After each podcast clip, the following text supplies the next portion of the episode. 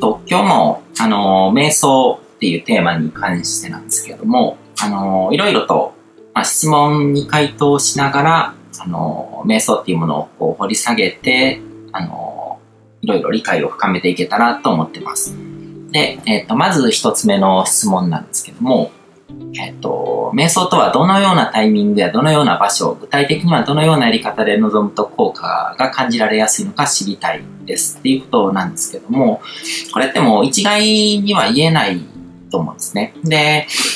あの、目的はいろいろあって、で、僕もいろいろな段階でこう、瞑想っていうものを取り組んでた、あの、時期があって、で、一番、まあ、あの、瞑想に頼ってたというか、瞑想がないと自分を保てなかった時期っていうのがあって、それは、あの、感情とか、そういうもの、こう、自分の状況がすごく悪くなってたりとかして、こう、何か考え事をしてると、どんどんどんどんこう闇に落ちていってしまうなっていうような、こう、負のサイクルに入ってるような悪いことが続いてる時とかって、想像が悪い方向にどんどんどんどん進んじゃうわけじゃないですか。だから放っておくと、そういうふうになんかこう、ネガティブなこう、ループを作り出してしまうっていう時に、あのー、まあ、自己の本質とか、そういう観察者の視点っていうものを知ることによって、そういうこう、マイナスループの思考のまあ、感情のモンスターって言ってもいいと思うんですけど、そういうものから自分をこう引き離すためにやってたっていう時期もあるし、でもそれをやりながら、こう、瞑想を通して身につけてたのは、その、どんな時でもこう、すごくブレたりとか感情的に大きな、こう、情動が動くようなことを経験した時も、こう、普通に、すぐにこう、フラットに立ち上ってこれるような、だかそれこそ、時々 Facebook とか投稿とかでも書いてるんですけども、飛行機とかに乗ってて、あの、この飛行機が、あの、30分後に落ちるってなったらどういう風になるかなっていうことをこうシミュレーションしてみても、なんか、ああ、いい人生だったなって思えるような状態に戻ってこれるような、そういうメンタルコントロールですね。うん、そういうものを定着させようと思ったら、日々の習慣として瞑想っていうものを、あの、やって、で、観察者の視点、自己の本質っていうものをっていうものをこう経験してる、あの、状態ですよね。マインドフルネスの状態っていうのを、あの、自分に定着させるためにやる瞑想っていうのは、こう、定期的にやって、その感覚を掴んで、こう、自分に定着させるまでやっていけばいいと思うんですよ。で、それ以外に、あの、どうしても自分を保てないような、こう、苦しい時期とか、そういう時とかは別にその日々の、あれとかに関わらずやっていけばいいと思うんですね。僕とかも、例えばなんかこう、まあメルマガの返事とかでなんか時々あの、カチンとくるようなこととかこう、あの、ムカッとくるようなものが来るわけですよね。で、僕はなんか、なぜか、なぜかというか、これも偶像崇拝だと思うんですけど、感情が動かないっていうふうに、そういうショックを受けないっていうふうに思ってる人もいるみたいなんですけど、やっぱ動くんですよ。で、瞑想とかっていうものを、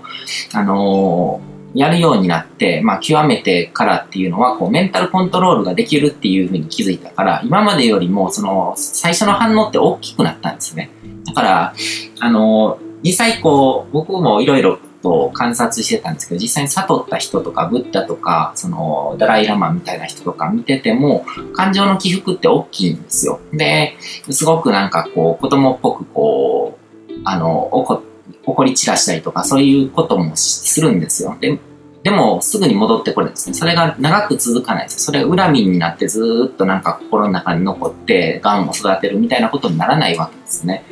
うん、で、そうやってこう、切り替えができるっていうことを身につけるのが瞑想の一番の効果であって、うん、そういうものをやっていくために、あのまあ、大きなショックを受けた時になんか、そこでやるっていう瞑想もあるし、だから僕がそうやってカチンとくるようなこととかがあったりとかすると深呼吸をしたりとか、その呼吸のリズムだけでなんか立ち返るっていうことをやったりとかするんですけども、で、呼吸すらもいらない時もありますね。パッと頭を切り替えて、もう気を取り直して次のことに向かおうみたいな感じで、あの、取り替え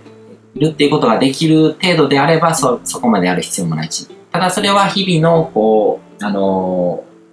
瞑想っていうのを繰り返して、その自己の本質と一致してる状態っていう、マインドフルネスの状態っていうものが自分に定着してるからそれができるようになってるわけですね。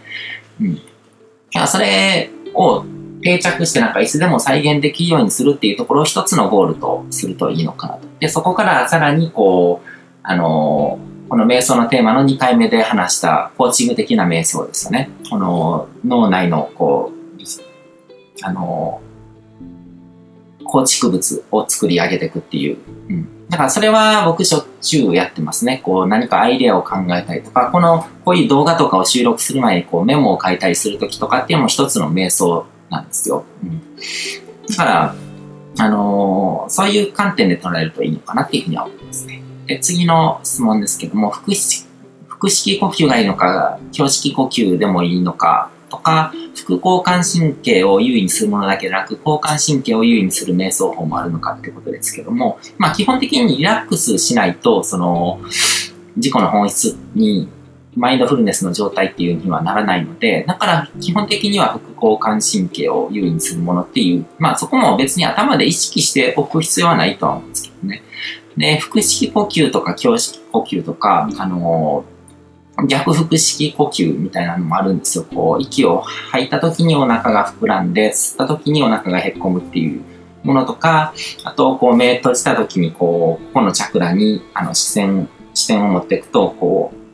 あの、上目使いみたいな感じで、眼球がそういう風に動くと、眼球と脳と繋がってるから、こう、変性資金状態になりやすいとかっていうテクニックもあるんですけども、それも、あくまで、あの、個人差とかもあるし、その、体感的にそれをやることによって、そういう知識を知ってそれをやってみると、なんかそういう状態に入りやすかったっていう体感があるんだったらやればいいけども、それが感じられない人が無理にそれにこだわってやり方にこだわる必要はないと思うんですね。僕も呼吸を何式呼吸ってやると頭が働いちゃって集中できないので、それは全然考えないようにしてますね。その時の状態によって、ただ単にこう呼吸に意識を向けるとか、うん。余計なこと考えるようなものが入っちゃうと逆に遠ざかっちゃうので、だから、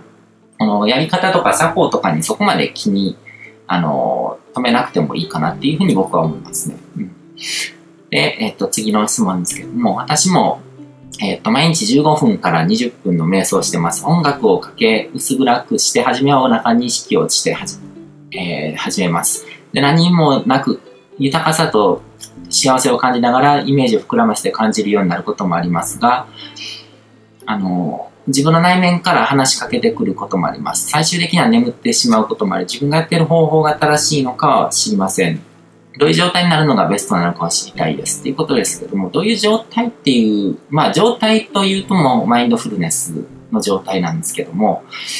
それはどういう状態かっていうと、その時によって違うんですね。呼吸に意識を向いて、呼吸をずっと観察してる状態がそういう状態になってるっていう時もあるし、こう、周りでなってる物音とかそういうものとかで、こう、世界とのつながりを感じるっていうふうになるし、どこに意識を向けていっても世界とのつながりって絶対感じられるんですよ。すべてがつながってるので、うん。その感覚ですよね。うん。だから起こることがただ起こるままになんかさせてるっていう状態ですね。そこにこうジャッジとかそういうものが入ってないような状態っていうのが、あの、マインドフルネスの状態なので、うん。だから何がベストなのかとかっていう考え方自体がなんかちょっと遠ざかってる感じがするんですね。そのやり方とかそういう形とかそういうものとかを求めてる気がするので、うん。メンタルコントロールのためにやるので、そういうことに、あの、気に留めなくなった時ですね。うん、だから、何かこう、蚊に刺されたりとかして、こう、すごく痒くて気になってる状態っていうのは、すごく雑念に支配されてる状態なわけじゃないですか。でもそれが何か夢中になって集中することがあると、そのことを、その痒みを忘れて、何かをこう、仕上がるまでずっとそれに没頭してるっていう状態が起こる。そういう精神的な状態とか意識状態を作るために、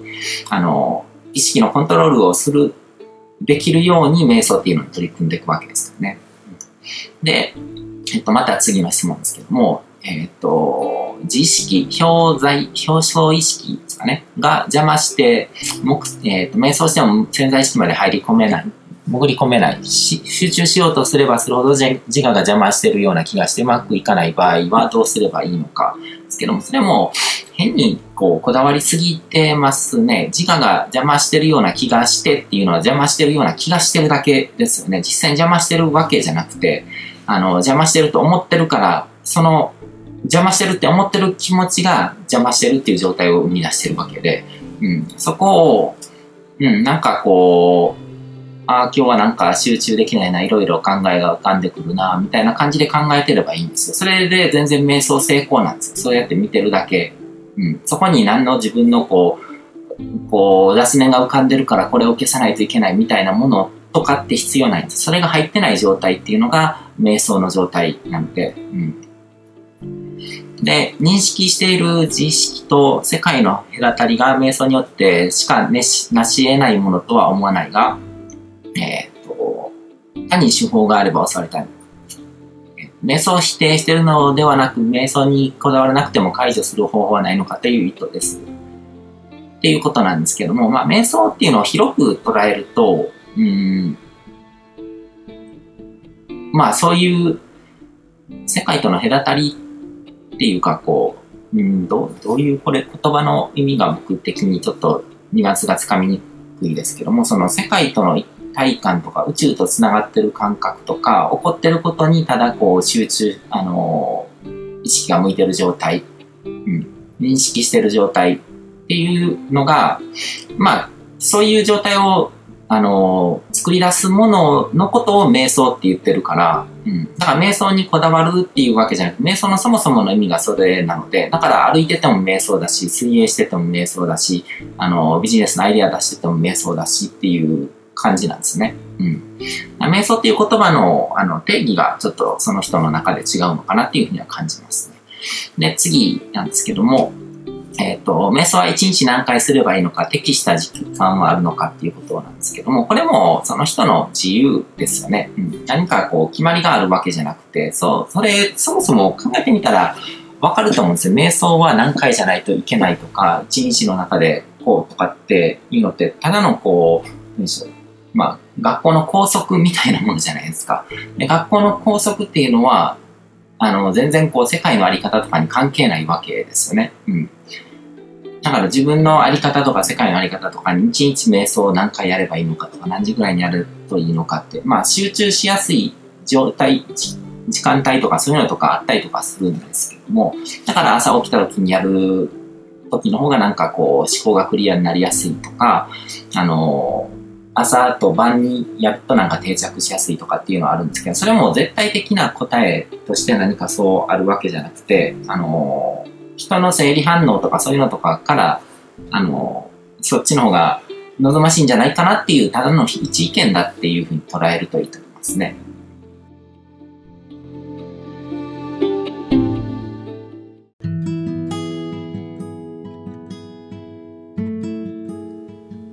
今回も最後まで聞いていただいてどうもありがとうございます。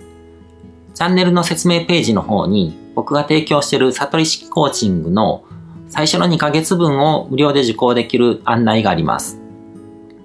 ゴール設定とアファメーションについて詳しく解説してるんですけども、僕自身もこれらのことを本格的に取り組み始めて、で、それで大きく人生を変えたという経験があるので、あの、まだ受講したことがない方であったりとか、このタイミングでピンとくる方はぜひ登録して体験してみてください。また、僕がどんな人間なのかを簡単に知ってもらえる2分ほどで読める会員プロフィールのリンクも貼ってます。僕自身がインターネットを通じた出会いによって自分の人生を大きく変えたので、この出会いがあなたの人生を変える良いものになることを願ってます。では、また次の放送でお会いしましょう。